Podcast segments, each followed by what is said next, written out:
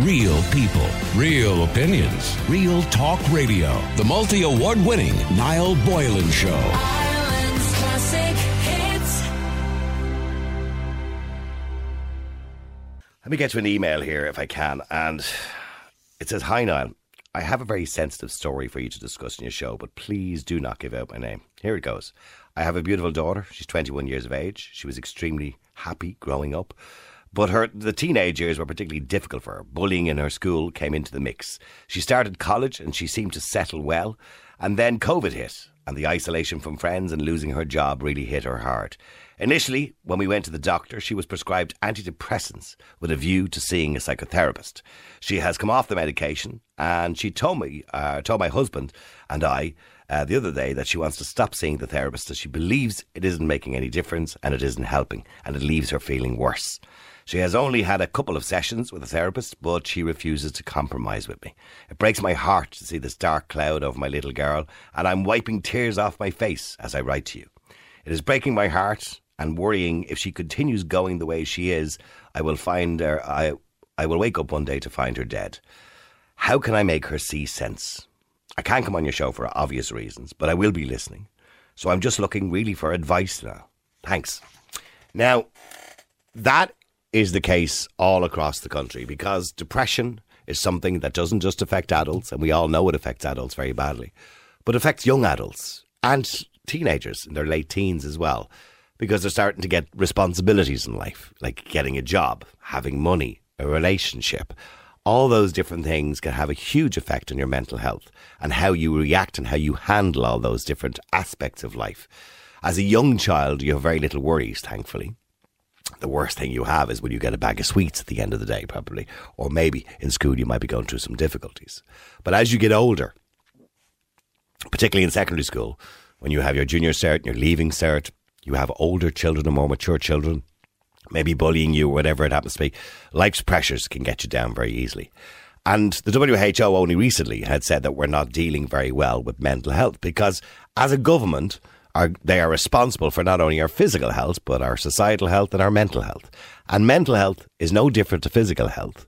Um, the only difference is you can't see it. So if somebody walks into the studio with a broken leg, I'll open the door for them.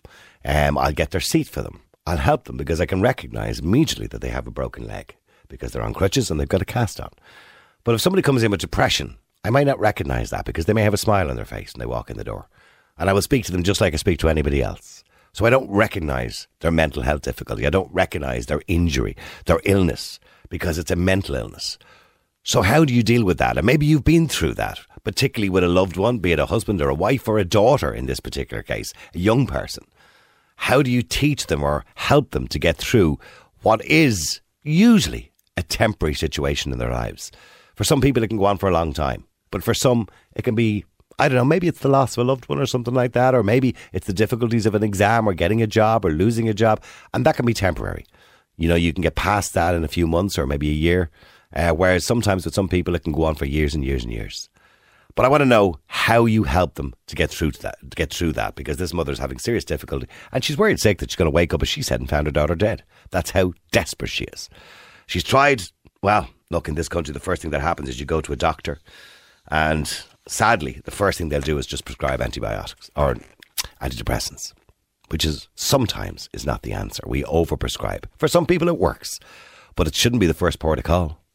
Talk therapy should be, talking to people should be, but then again, you can go to the wrong therapist who's useless and make things worse. So, what do you do? How do you help them? Maybe you've been in that position with your own daughter, your own son, your own husband or wife. What did you do and how did you help them to get to the other side of that darkness? The number is 087 188 0008. That's 087 188 0008. Maybe you can help. All right, keep texting, keep WhatsApping. The number's 087 188 0008. Maybe you've had some experience and you can kind of help this poor mother who's going through a very difficult situation with her 21 year old daughter who's finding life a little bit difficult because of things that happened. She started college, lost her job, a few different things that happened, obviously during COVID, and obviously she experienced, she mentioned bullying in her school as well, um, probably in her teenage years. So she saw a therapist. She was on antidepressants, but she's gone off again and she's stopped seeing the therapist because she believes it isn't helping her. It's making her feel worse. So what can the mother do to help? It's a very desperate situation, isn't it? Uh, Megan, you're on Ireland's Classic Hits. How you doing? I'm good. How are you? Now, Megan, you had a similar situation when, uh, I mean, you're only 18 years of age. Yeah, I am. And Um, you had a similar situation. And, and see, people, when they think about depression, we think of older people, I suppose. We think of adults. When I say adults, we think of older adults. We don't think of young adults. We think that, sure, they haven't got a worry in the world, you know, but you do. yeah, it's it's a lot. It's a lot different um, having depression from a young age because it kind of it it really affects your outlook on life. Mhm. Um, so you know, there was a time there where I didn't even think I'd make it to 18 and stuff. So like, it is. it I'm is so sorry to hear that, by the way. I'm really sorry to hear that. Yeah, it's just it is hard, you know, like and especially in COVID times, it was just it was a lot worse. And how did it start for you? Was it like when you kind of started in secondary school? Because that's when really, I suppose, all the worries start for a young person with exams and obviously meeting your peers and bullying can happen as well. So when when did it start for you or when did you notice it first? Um, well, I had always kind of had anxiety as a kid and stuff, but the depression really kind of kicked off for me. Um, just before I went into first year, my stepdad passed away kind of unexpectedly, and that I'm was sorry kind to of, hear that. Yeah, it was just kind of you know I was only twelve, and no one that close to me had really died before. And then I went through a lot of losses in the years following, so it was kind of having to deal with that and secondary school, and then obviously exams don't help. Um, I actually left secondary school just last year when I was in sixth year because I couldn't handle doing the leaving certs and stuff. And I think the mental health facilities in Ireland are not great when it comes to anyone, but No. especially when it comes to people in school because they don't consider, you know, how it really is affecting us, especially since we went through COVID during school time. And see, this is the thing. If you were sick in school, so you were physically sick, or you broke your arm, or broke your leg, or you know, or you had an illness that was recognisable or visible, they would help you to deal with that, and they would come up to with some arrangement to try and figure it out for you and work it out for you. But when you have a mental health problem, because it's invisible, you don't get that same assistance, really, do you? Yeah, it's no, it's it's almost as if they want you to prove that you're not well. Um, it's it's no matter like I I missed a lot of school, and I remember I think it was um the May before my junior cert. I even spoke to my year head and I said, listen, I I'm struggling really bad, and she was like, well, just focus on the junior cert because that's more important than anything else at the moment. And hearing that, it just kind of set me up for like you know I'm just not going to be able to hold on to the leaving cert if it's like that for the junior cert. Yeah, yeah. And you felt kind of dismissed, I suppose. Is that is that the way you felt? Yeah, yeah. Yeah. Um, and like I used to be in therapy. I missed one day of school a week to go to therapy, and I'd always get in trouble for missing school. And you know, it's kind of like I'm taking one day out. It's not like I'm missing my homework. I'm doing it all. It's just I need that day for myself. Yeah, and, and and that's important if you're particularly if you're in that situation and you are feeling depressed that you get that therapy. And how how did the therapy work for you? It at first I was kind of not really enjoying it, but I think it depends on the therapist that you have and the kind of therapy you're getting. Now I had cognitive behavioural therapy, so that kind of focuses on the anxiety because that was my main issue at the time. Mm-hmm. And I think it does depend on the individual and their outlook on life. Now I haven't been in therapy in a year. Um, I think I'm still on a waiting list to go back because I said that I wanted therapy for six year, but sure I've left now and I'm still waiting for therapy. Um, and I'm on antidepressants, so I think therapy can work positively to a certain extent, but then you know it's kind of like they don't really know what to do with you past a certain point. It's kind of like you know they're trying to teach you you have to go and do it yourself kind Yeah. of thing, you know. So it it does depend on the type of person. Like my mom has done therapy and she didn't really find it worked for her, and I I have a sibling who did therapy and didn't really work for them, and then you know it worked really well for me. So it it does depend on the individual. I suppose it depends on the therapist as well. You know, what I mean, I mean, there's probably good therapists and there's probably bad ones as well. You know, either who don't really understand you or have an understanding of what you're thinking in your life. Yeah, and I think it's very important for a therapist to not kind of define how you feel down to one thing. I remember I had a therapist who kept just saying, "Oh, well, that's because you know your stepdad passed away. That's the reason for all this." And I kind of felt like she was not dismissing me, but you know, she was kind of just blaming it on the one thing when there was a lot of things going on in my life. Mm-hmm. Yeah, so you know, I think they really have to listen to you. And when you say you suffered, you know, greatly with anxiety, I mean, how did that manifest itself? Did you feel physically sick? I mean, did you get pains? Some people describe pains in their arms, all sorts of things. I mean, how did it make you feel? The I used to when when I was younger, I didn't really know I had anxiety. I used to always say like I had a sick stomach. It used to really, really affect me, and I used to miss a lot of school. And I went to the doctor loads of times, and they just could never figure out what was going on. You know, if I had stomach problems or anything. And now that I look back, I realise that it's anxiety, and especially I had really bad social anxiety. Um, obviously, COVID didn't really help that because you know you have to get back out there and stuff. But Yeah. Yeah, it did, and you know, shaky hands and stuff, and it was it was embarrassing as a child 'cause I didn't know what was going on with me, and I thought I was, you know, not And like did people and did people think you were kind of faking it, or so? Did you get the impression that people thought, "Ah, don't mind her, she's not sick at all. She's just faking it, looking for time off school." It- yeah, it was I did not from my parents, thank God, because my mom was very understanding. You know, my stepdad was, but I think from the teachers, they were kind of like, you know, not really understanding. But it's not because they didn't know what it was. It's just that in the school system, you're like told, okay, if you're sick, you have to prove that you're sick with a doctor's cert, or else you know you're going to get in trouble. Mhm. And how how can you prove, you know, that you were feeling anxious, like unless because the doctors can't say what's going on in your head unless you tell them. And you know, some people don't feel comfortable telling the doctor, so it's hard to prove. Because yeah, depression can be quite a private thing as well, to some Yeah. degree. I mean, we should we should be a bit more open the way we talk about it. And you know, I think all of us, including myself, have struggled with depression by times over different things that happen in our lives. But I, you know, we need to be, I suppose, more open about how we talk about it because.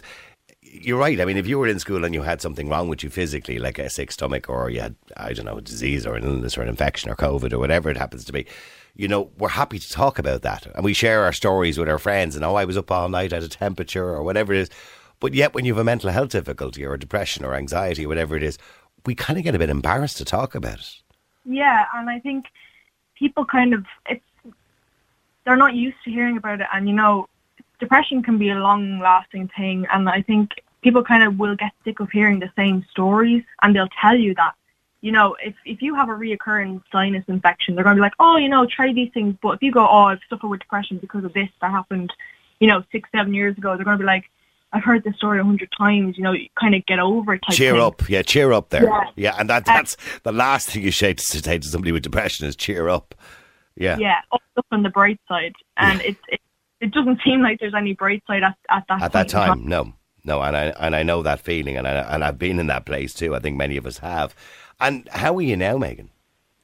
Um, you know, I'm I'm not a hundred percent. I don't think I'll ever be a hundred percent. You know, because depression is like there's no cure for it. I think I'll always have this, but I, I'm on antidepressants, and that does help me. You know, a little bit. Um, and you know, surrounding yourself with people that won't criticize you for not being able to make make events or you know not being able to turn up to plans will really help. Um, my family is very supportive, and I have a supportive boyfriend and stuff. So I think stuff like that, and just realizing that you have to do things for yourself. I know I got a lot of um, slack off my peers or teachers or anything for dropping out of school because I couldn't handle it with mental health. And they were like, no, just stick it out, you know. But I think I have to realize that I did that for myself. I'm a lot happier since I did that.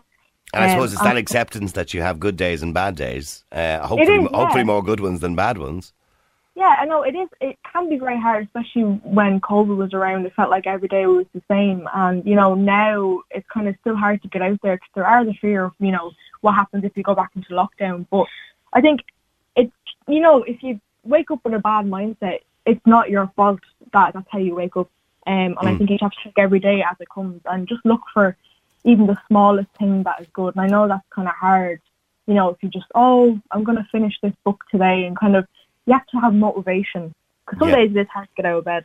because it, it is hard to focus on what you really want to do when you're when you're feeling down or feeling depressed because you tend to just want to put everything off till the next day or oh, sure, I'll do it tomorrow I'll do it tomorrow Yeah, and you want to put everything off yeah, And- um, yeah. And in in relation to this particular email from this mother I mean what she says uh, you know that it breaks my heart to see this very dark cloud over my little girl and I'm wiping away the tears from my face and she also says that she's terrified she's going to wake up some morning and find her dead now I know you did self harm yourself and I'm, I'm Yeah. very sorry to hear that, and I and I hope that part or that that chapter is, is slowly fading away from you now, and I hope things are a little bit better for you now. But what advice would you give this mother, from a young person yourself or a young adult yourself? What advice would you give her? I think the best thing that she's doing is just being understanding of her daughter and how how she feels, because you know there's nothing worse than if the mother was kind of dismissing it or anything. And I think just reassuring that her daughter that she's always there for her and will always be there for her. And I think she's doing the best job she can because she's not a doctor. You know, she can't she can't fix anything, as they say. So I think if she is really worried, I know my mum kind of struggled with the same thing, wanting to check up on me every night and stuff. So I think just if if it gives her peace of mind, maybe set an alarm and you know go into her and check on her and Mm-hmm. See, she wake just her up ask her, is she okay? okay. Yeah. Yeah. And then Was that, by the way, is that is can that be irritating sometimes as well? If people keep saying, "Are you okay? Are you okay? Are you okay? How are you feeling? Are you okay today?" Does Um, that I in think- itself be annoying sometimes? Sometimes, you know, when it's visibly obvious, you know, if you're crying and someone goes, "Oh, are you okay?" You're kind of want to go, "Well, Well, clearly obviously not. yeah, Well, I think if it's coming from a good place, I don't really mind. Like some of my friends that I don't talk to regularly, sometimes I'll get a text off them saying, "Hey, it's been a while. How are you doing?" And I don't mind that. But if you're constantly, you know, every day, did twenty four did, seven, did you find those? Did you find a phone call from a friend or even a text like you said there, where you could respond by ringing them and you know for a chat? Did you find that kind of stuff helped you? Yeah, it really did. Even like now, I have certain friends that I'll only speak to like once every few weeks because you know we're busy and we don't really talk that much. Um, and I'll just kind of talk to them and tell them what's going on, and they'll kind of be unbiased because they don't really, you know, we don't really speak as much, so they won't really know what's going on, and they'll kind of just listen to me rant, you know, that kind of thing. Yeah, yeah. Well, look, I, I'm glad. I'm going to say you're on the other side of it. You're not on the other side of it. I mean, it's something that will affect you and that you have to keep an eye on and be very careful with as well. But I'm glad Yeah. certainly that you certainly have acknowledged it now, and you're and you seem to be more in control of it now. I suppose. Yeah, yeah, I think I am, and you know, little things like I have a part-time job, and it's just even getting up and going to that job and feeling Yeah. accomplished. Stuff like that really helps, and as I said, just people around you having a support system. I'm very lucky with my mum, especially. Me and her are very close, and she really helps me, and I help her because you know we all have our own mental health problems, and it's nothing to be ashamed of. Well, listen, just talking to your mum should be very proud of you because I, I think you have a very good handle on the whole thing about how you feel yourself, which is the most important thing, by the way, is understanding how you feel yourself. So I think you have a really Yeah. good handle on it. and I think you expressed it very well today. So I think your, your mum should be very proud of you in the way you've dealt with that. Listen, Megan, I wish you well, all right? And, and I hope things look up for you and I hope you have a wonderful, bright future, all right? Thank you very much. All right, thanks very much indeed. I'm going to come to Peter after the break as well. And by the way, I will give out some helpline numbers too at the end of the show if anybody experiences or has experienced depression uh, and needs to talk to somebody. Let me go to Peter. Peter, you're in Ireland's classic hits. Peter, it's extremely upsetting to hear, you know, young people particularly, and I, and I know I should be upset by listening to everybody who suffered from depression, but particularly young people. But you went through the same situation yourself. I did, yeah. It's it's very hard to hear actually at that age because usually you think to yourself when you hear um, typically between sixteen and eighteen, oh, you know, it's such an easy life. Oh, I wish I was back in school. And We all say that, all we? Yeah. Yeah, yeah. It's one of those where you go. And I do, to be honest, now out in the big bad world. Now I'm kind of thinking, Jesus, if only another year back in school, I'd be as happy, you know. Yeah. But you don't realise what's going through the young students' brains either, and that's what's really hard to hear. I was listening to Megan there, and it was it kind of touched the nerve with me as well. It was kind of hit home with a certain thing she was saying, and a lot of what she was saying is probably what this girl is going through herself with her mother as well. What came in in the email, Yeah. um, and it's very relatable what she was saying. Like it's kind of hard to to pinpoint what way depression hits you. Can hit people in very different ways, you know. And what, what age were you when you first kind of experienced? Uh, I would have been in my twenties when I Okay. first encountered it. Um, I was kind of quite lucky. Um, I had kind of a, a decent young life, and I wasn't really. I, I bullied a little bit in school, but never really let it get to me. It Didn't bother me. I was quite successful in football and made it over to England for a while and played over there, and I was quite happy in life growing Yeah. up. Um, everything was good. It was going well, and then I got a bad injury, and that kind of crashed everything around me when I was playing football. So that, Um, did that destroy the, the possibility of the future career in, in football? Yeah. Exactly. Yeah. Yeah. Um, Okay. I was I was told that he, uh, kind of between kind of twenty twenty one that I'd never walk again. Oh gosh. Um, what happened to you, by the way? Uh, I was in a bad tackle in football, but just two two lads came in and Okay. tackled me either side, and both of them broke my leg at the same time. Oh God. So uh, it broke in about three or four places. So it was kind of a horrific one. But um, at that point, when you're 21, you're kind of Your dreams are shattered. Yeah. Yeah, exactly. You're you're kind of on the fringe of the team at that point. You know, there's 17 year olds coming up behind you, and they're as good as you, and they're younger, they're fitter, and you're lying in hospital bed getting told you don't know whether you're going to be right or wrong. and that's it. And, and you you're out you're out of the game for at least six months anyway, and then and then by the time that you get through that, everybody else has come up ahead of you. Exactly. Yeah, yeah. And you know, and I think that that kind of probably kickstarted it where you're lying in the hospital bed feeling sorry for yourself. You're thinking, why did I go in for that tackle? Why did I do this? Why did I do that? You get all these whys and ifs and buts and everything goes through your head. You know, obviously when you're lying in the hospital bed, you have so much time for yourself to think. You know, and you, when you're thinking, you're your own worst demon. You know, Of course, yeah, the devil makes Um, work for idle hands, as they say. yeah. Absolutely, as Yeah. they say, yeah. And um, it's kind of it, it. I got through that, and that was fine. You know, I got back up running, despite the doctor telling me I wouldn't walk again.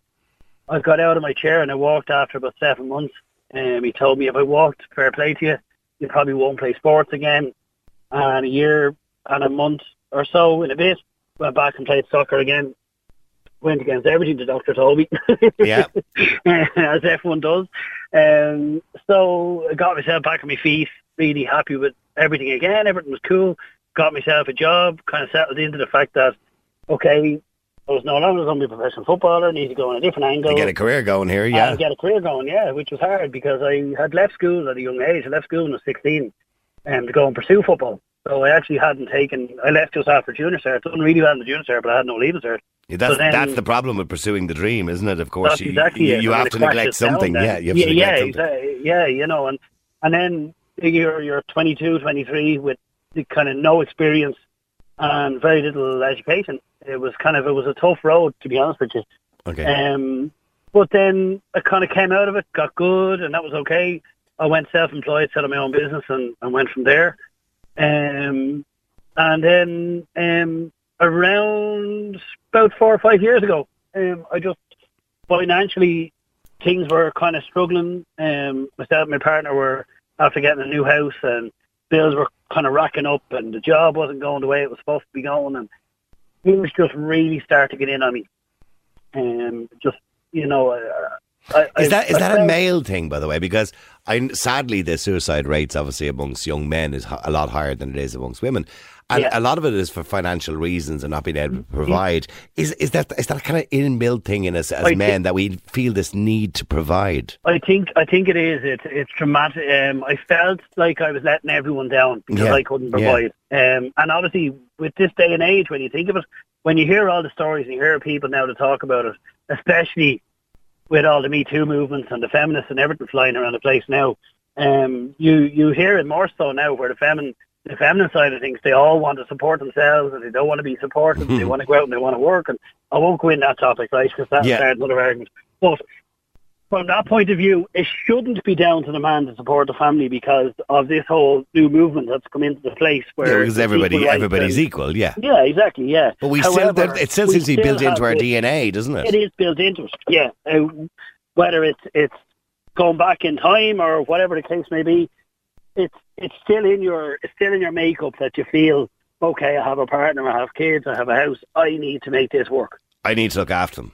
Yeah, Yeah, Yeah, My you dad know. did it for us. I'm going to do it for them. Yeah, Yes, exactly. Yeah. You know, and you put yourself under so much unnecessary pressure.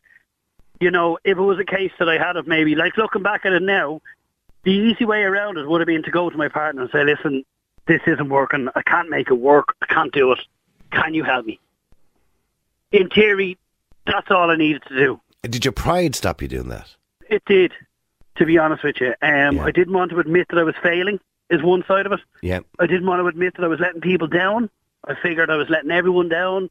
And when you Um, were you then borrowing, getting yourself deeper in debt Yes. and making it worse? Yeah. Yeah, exactly. You know, I got to the point that um, I was afraid to come. I was I was delaying coming home from work in the evening time, um, because I couldn't face the kids. I was I was staying out, knowing that the kids would go to bed between half seven and eight o'clock. I'd stay out till kind of eight, half eight, and knowing that that they would be gone to bed. So then it would make it easier then to say, right, well, all I have to do is face her now for an hour or two before we go to bed, and then I can go off to work again.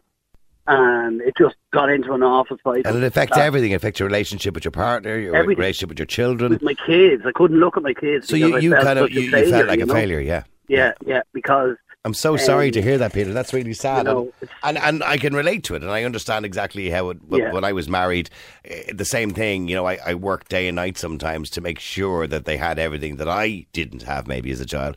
And Yeah. and if you couldn't do that, you felt like you were failing. Exactly. Yeah. and that's and I can see like coming from the email. I was listening to the email you read out, and I see from like from certain aspects of it, um, what the like what the mother's going through. I understand completely because um, it is very hard to get someone to open up when they don't want to. Um, like uh, it didn't make a difference to me when I was going through the, the the hardest part of it. It wouldn't have made a difference to me if Santa Claus had walked in and sat down with me and said, "Okay, what's wrong with you, Peter?" I still wouldn't have opened up. Do you know it made not? a I, I've, I've only let's let- let's leave the email aside for a second because I've only got a minute and I don't want to cut you too short. But how are you now? I'm I'm doing well now. Yeah, um, Good, I'm good, doing I'm well. glad to hear that. I, I went on to um, I went on and done a little course. I'd, I'd done about four weeks of counselling, and then I was putting antidepressants for a little while, um, and I came off them myself. The doctor told me the doctor told me I was supposed to wean myself off them Okay, well you just because I was actually on a you? hundred. I was on hundred milligrams at the time, and then he put me up to two hundred milligrams, which is quite severe. Um, that was kind of how I was at. Only for I, do you know, you know Howth obviously. I do. Um, so I know it. I know it too well. By the way, it's it's well documented. It's actually I, it was quite public. I was quite public about it in the newspaper. I, Five years ago, I stood on top of it and was. Uh, I probably wouldn't be here today if it wasn't for a phone call I got. So I know There- Howth very. go. I know Howth very well. I'm I'm exactly the exact same scenario. Four years ago, actually next month, um, I sat open in my van, and Mm-hmm. Yeah. I let the handbrake off, and I was starting to roll, and only for someone came in and jumped in and pulled the handbrake and pulled me out of the van, I probably wouldn't be here. I'm sorry to hear that. I'm sorry. you to know, hear that. and I know. was I that know that I place. yeah. you know, so from that point of view, I was at that point, right? Um, Now everyone always said to me that this is this is one thing that drives me mad. Is everyone said to me, "Oh, you know what? Go to Pieta House and they will sort you out. They're the greatest people ever. Um, they do so much fundraising, they do so much helping, and they help good, and they do all this. I've four years now since I started up in my van, and I still haven't heard from Pieta House.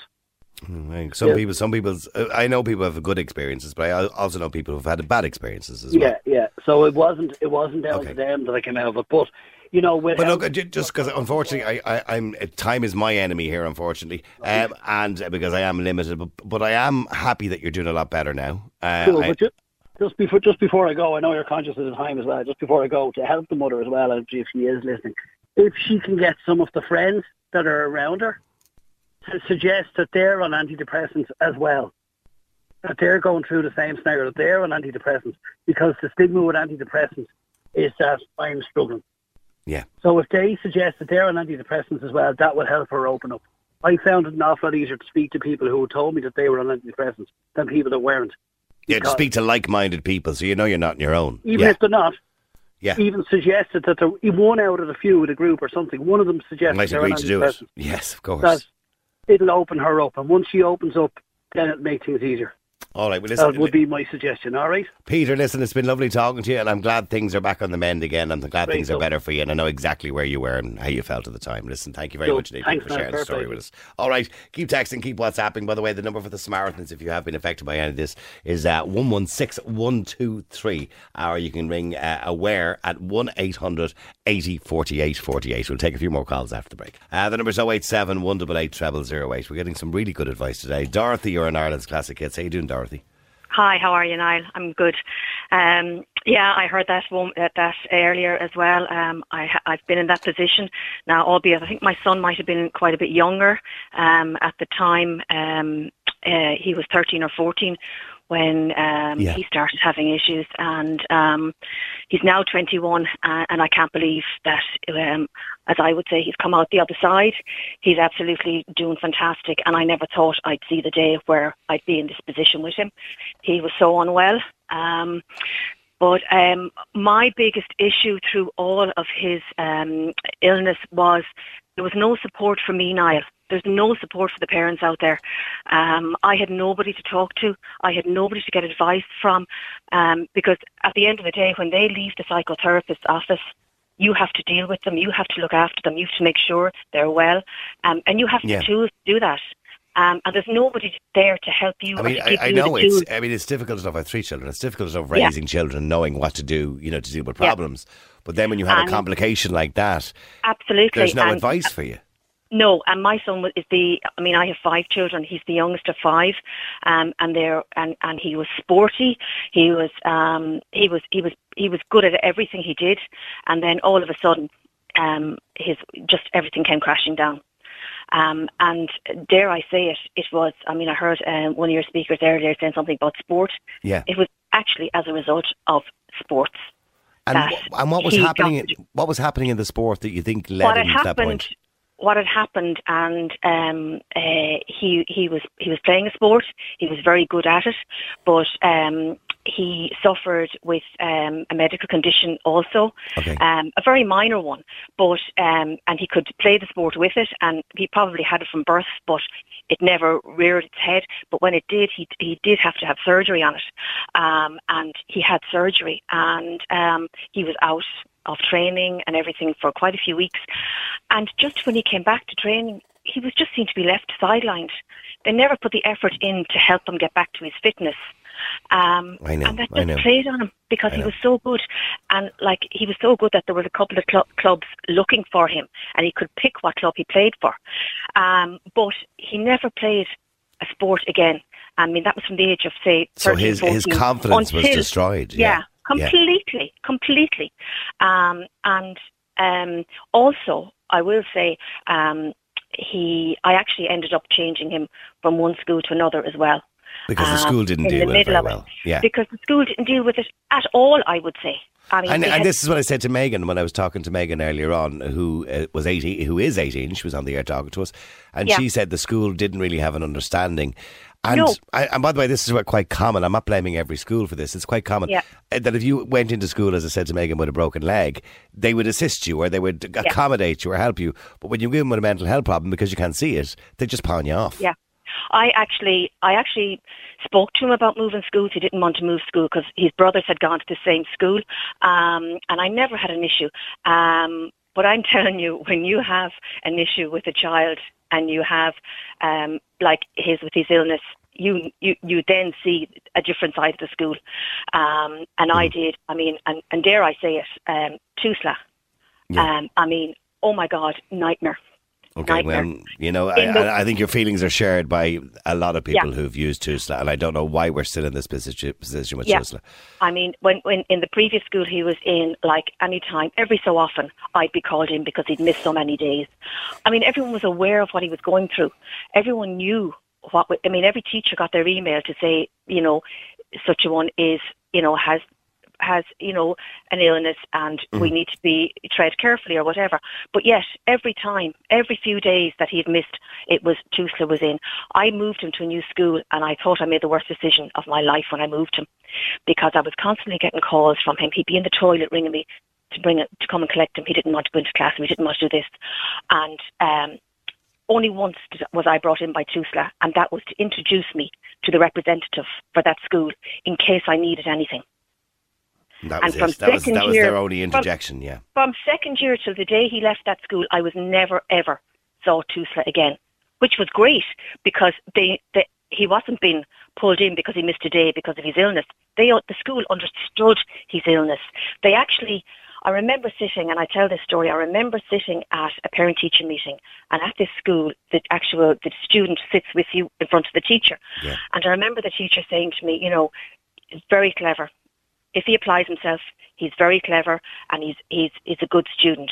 But you're not applying yourself. And he just said, I and what what was it? He didn't like to be singled out. He didn't want to be asked a question in class um, because he didn't want, in case he didn't know the answer, he was afraid. So he told her that, and she she made a deal with him. She said, "I'll make a deal with you.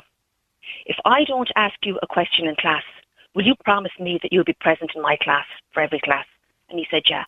And that's all it took. A little bit of understanding Just to accommodate him and accommodate how he was feeling. him Yeah. and to make sure he went into school because that was my issue. I couldn't get him to school because he didn't want to be in school because he didn't, you know, he felt so vulnerable. And um, even his head teacher said to him one day, "Look," he said, "if you're not feeling well and you don't want to be in class, I don't want you to be sitting in a toilet ringing your mother to come and collect you.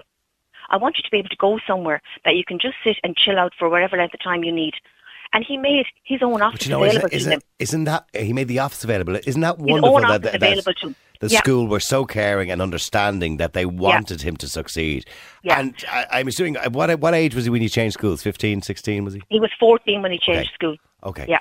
And what age is he And now, it the way? took him a year. It took him a year to settle in and whatever, and I was still. And actually, he's he's 21 now. He just turned 21 a couple of weeks ago, and he's a completely different child or adult. Should I say Adults. now? I know, but they're, Um, but- always their children, by the way, Dorothy. Always their Yeah. children, yeah. But he's just, I never, I actually sit and cry sometimes and I think, I never thought I'd get this far with him. I never thought he'd be so independent and have such a group of friends and be just like the rest of his, like his brothers, because that's all he wanted to be. He wanted to be like his brothers. But you obviously there was a ver- there was a fear, a real fear, a genuine fear at one Yeah. stage that he was Now, going down I- a very dark road. Yeah. yeah. But can I just add one thing? When I moved him to the new school, the one thing that the, that the um, the uh, how do I call it? The counsellor said to me because I went to her for advice and I had a meeting with her and whatever. And she said the one thing she said to me, she says, "Dorothy, I'm just going to tell you one thing. In this country, if you want to get anything for your son." Unfortunately, you're going to have to pay for it. It's going to cost you money. It's the only way you're going to get services and and this is, isn't this the sad part that you know they say money doesn't buy your health. No, Uh, and but and I found I, in a similar situation to yourself again with my own daughter at the time, and when she was a bit younger, I had, a- had a bit of a difficulty. Yeah. If I didn't pay for something, I wasn't going Yeah. to get it. I'd be waiting eight months for it because and CAMHS, I- I- unfortunately, you will be waiting as as long as uh, Had- Emperor Hadrian waited for his wall to be built. Um, Yeah. Unfortunately. Yeah, now I did, and that's what I that's what I did. That's the first thing I did. She gave me uh, three or four names and numbers, um, and one of them I got an appointment with straight away. Um, now, I might just add, I was doing this on my own. Um, I was separated. I was raising five children on my own. So Well I was done- doing well done on you, my own. That was difficult. no, yeah.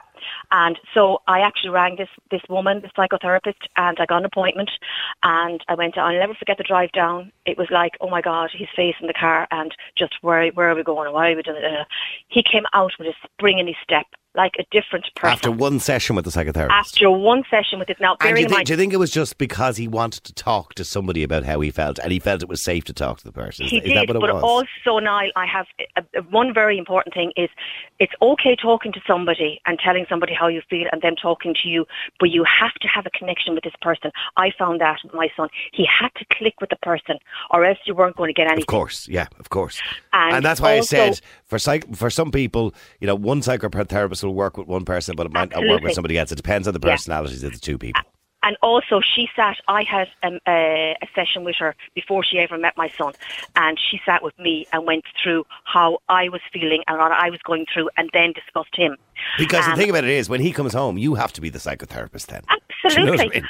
As a This parent. Yeah. Yeah, and at any time I could have a session with her if I needed it. I never did, um, but it it it, it cost me now. I mean, and I and I was on my own. Like I was I had to no. travel. I had to travel. It took three hours out of my evening once a week, every week for weeks and weeks and weeks at seventy euro a pop. So it was an hour to drive to the session, an hour at the session, and an hour home from the session. Um, but it was well worth it. I mean, look at him now. You say he's, tw- he's, tw- he's 21 now and he's a changed man. Absolutely. And the, the, the therapist's name was Laura. And to this day, to this day, my son will tell you Laura saved his life.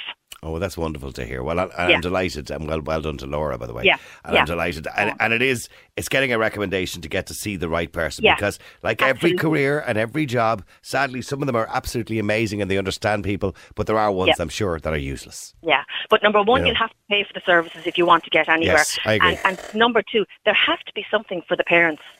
No, I- I mean, in couldn't agree with you more. Couldn't agree with you more. There has to be something because they're the ones at the end Well, of the day. well, you're the ones on the you're on the cold face. Yeah. You're the one dealing with I it. mean, Yeah. the days I stood at the bottom of the stairs roaring up at them to get up for school. I mean, and I'm turning around then and I'm saying to, to me, my daughter saying, should I be doing this? What should I be doing? Should I be calling him? Should I be roaring at him? Whatever. And, and she was studying at the time. She was in college doing uh, uh, social care. And um, so it was great to have her.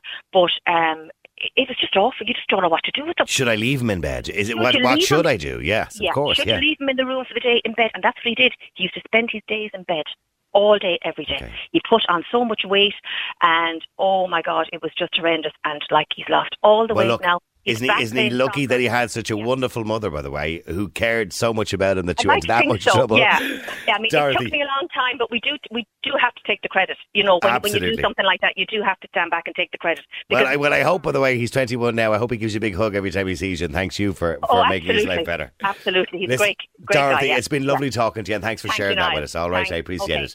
I want to go to James just before I finish this up today because James is a clinical psychotherapist. James, good afternoon to you. Hi, Niall, how are you? Okay, it's interesting and nice to have you on towards the end and listening to all those people's stories and Megan and Peter and Dorothy with her son as well. And this all came from an email we got from somebody who has a 21 year old daughter who has a very dark cloud over. And she says, and the mother says, as I'm writing the email, I'm in tears. I fear that I'm going to wake up someday and find her dead. Um, and, you know, for parents to worry about their child, and I know it's 21, but it's still her child, I suppose, 21, and Dorothy worrying about her 13 year old, we never know the right thing to do. The children don't come with a book, and they can be severely depressed, and we don't recognise it. Absolutely, absolutely. And it was funny that that last caller that was on because my daughter, who's 21 and has Asperger's, which is on the autism spectrum, when we were listening to the call, listening to your show when it started off earlier on, I just asked her. I said, "What helped you um, come out of it and work through your depression and suicidal thoughts and anxiety?" And her answer was environment. So just like that last caller, having parents that are understanding and opening and mm. willing to listen.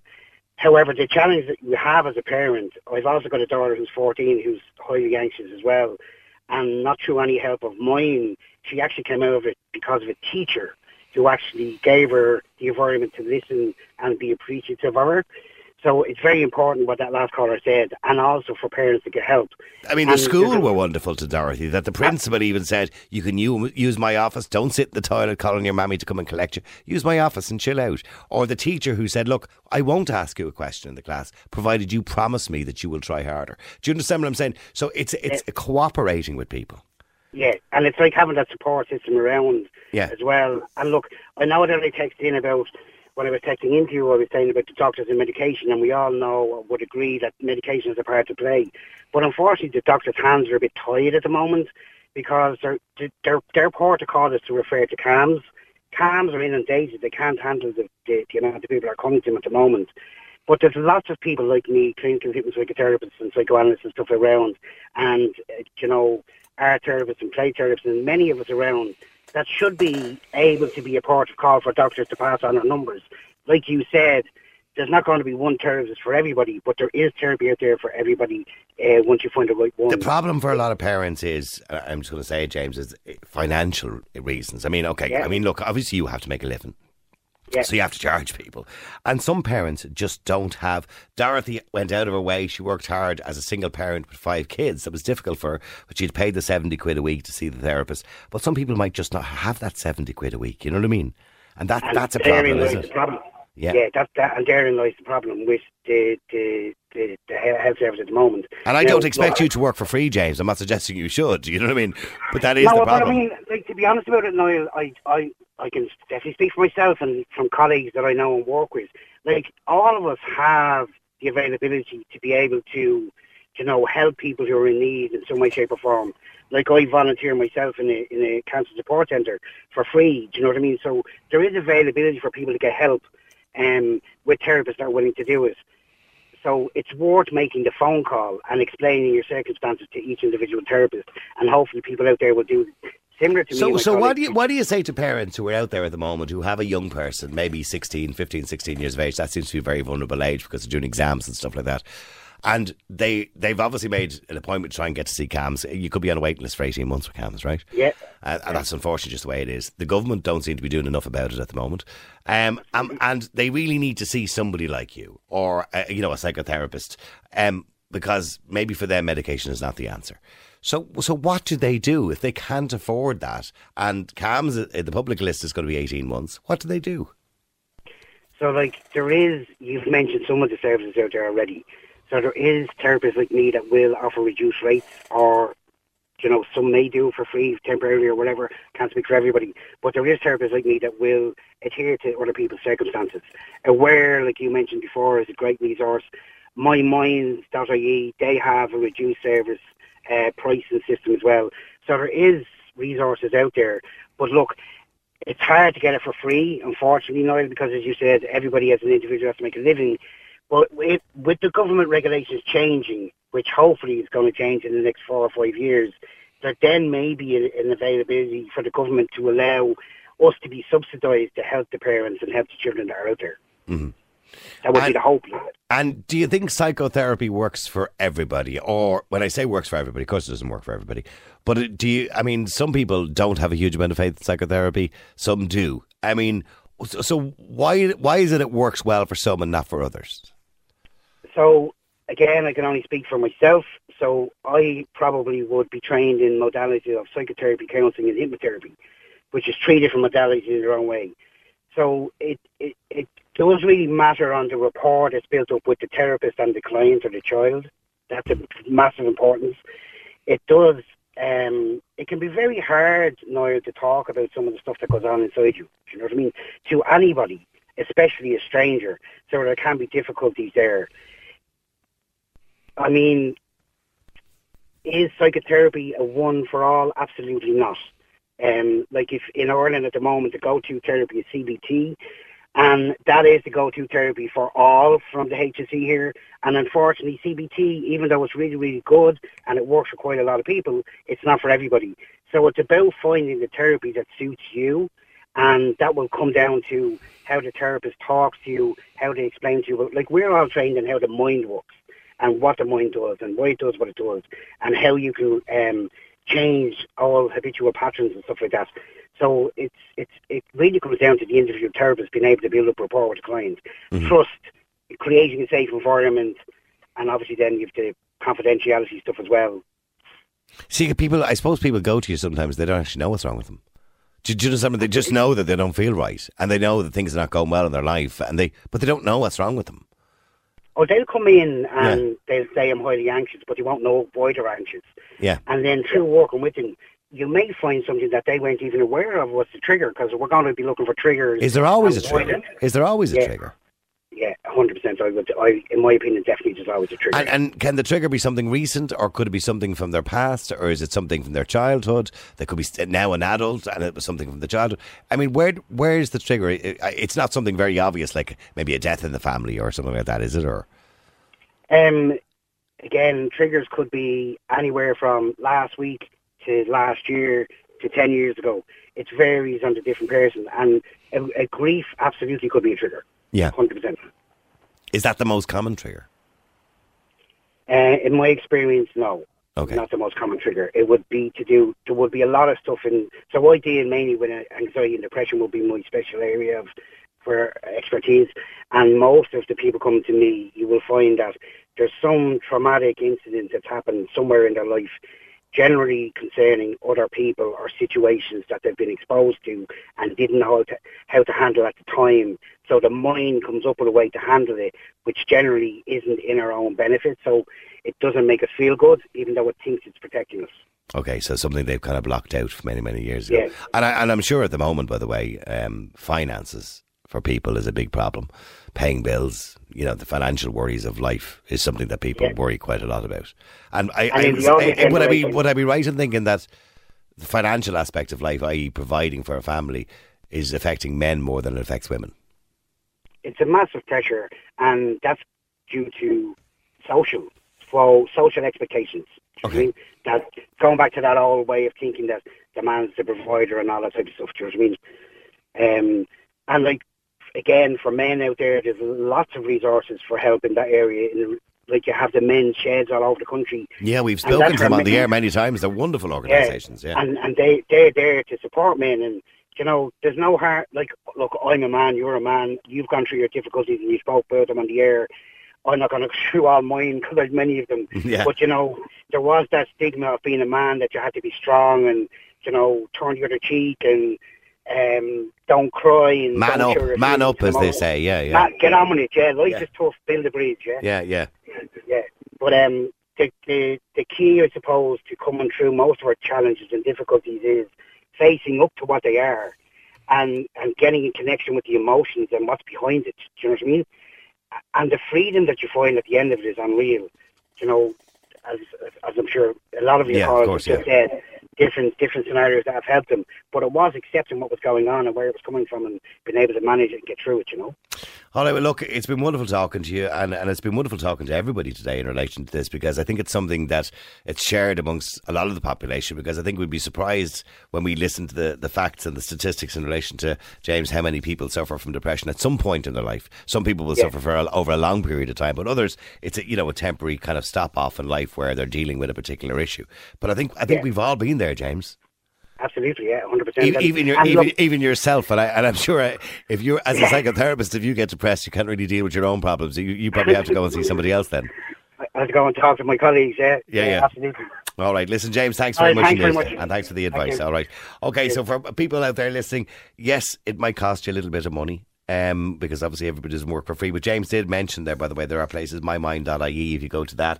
And he did say Aware was a good place as well if you wanted to get some advice on who to talk to as well. 1 800 80 48 48. So if you know if you have somebody you're dealing with, be it a husband, a wife, a child, and you're just looking for a bit of advice on who you can talk to or the best way to get to it, uh, try aware 1 800 80 48 48. Of course, there is always the Samaritans as well. If you just want to reach out and talk to somebody and you don't want to get go any further than that about it, one uh, double one six one two three. That's double one six one two three, and they'll give you some good good advice too as well too. All right, but reach out. The most important thing is if you are feeling down and you're feeling that moment that a lot of people have described today, you know, that you just can't carry on, please, please talk to somebody. Because I promise you, it'll change your life if you talk to somebody. It'll save your life in some cases. Just talk to somebody. Don't keep it to yourself. It's an impossibility to keep it to yourself and make yourself better. It just doesn't work. You need to share your problem. So please do talk to somebody. And it says, Thanks, Niall, for your show today. I was listening as I was driving to a woods with a ladder and a rope on the back seat. Your openness and your honesty is refreshing. I'll be listening to your show on Monday, thankfully. Well, I'm glad you're listening to the show on Monday, and I hope you'll be listening to it on Tuesday, Wednesday, Thursday, Friday. And it says, please don't mention my name. Obviously, I won't mention your name. But, and I hope you'll be listening for a long, long time. Remember, of course, there are always people you can talk to. There are always people you can reach out to. And uh, you're welcome to call us here anytime as well, by the way. Um, and once again, as well, of course, you can contact the Samaritans. If anybody wants, if they, if they feel they've nobody else to talk to, you can talk to the Samaritans as well. The number again, double one six one two three. But always remember, there are so, so many wonderful things in your life. So many wonderful things in your life. You know, it's easy to focus on the bad parts, and I do that. I've done that. I've been there uh, when I went through a marriage breakup at the time, and you can focus on the negative points in your life. And then there are some wonderful parts of your life. And in my life now, I have a wonderful partner who I share everything with, and that is the wonderful part of my life. And that is the thing that's worth living for.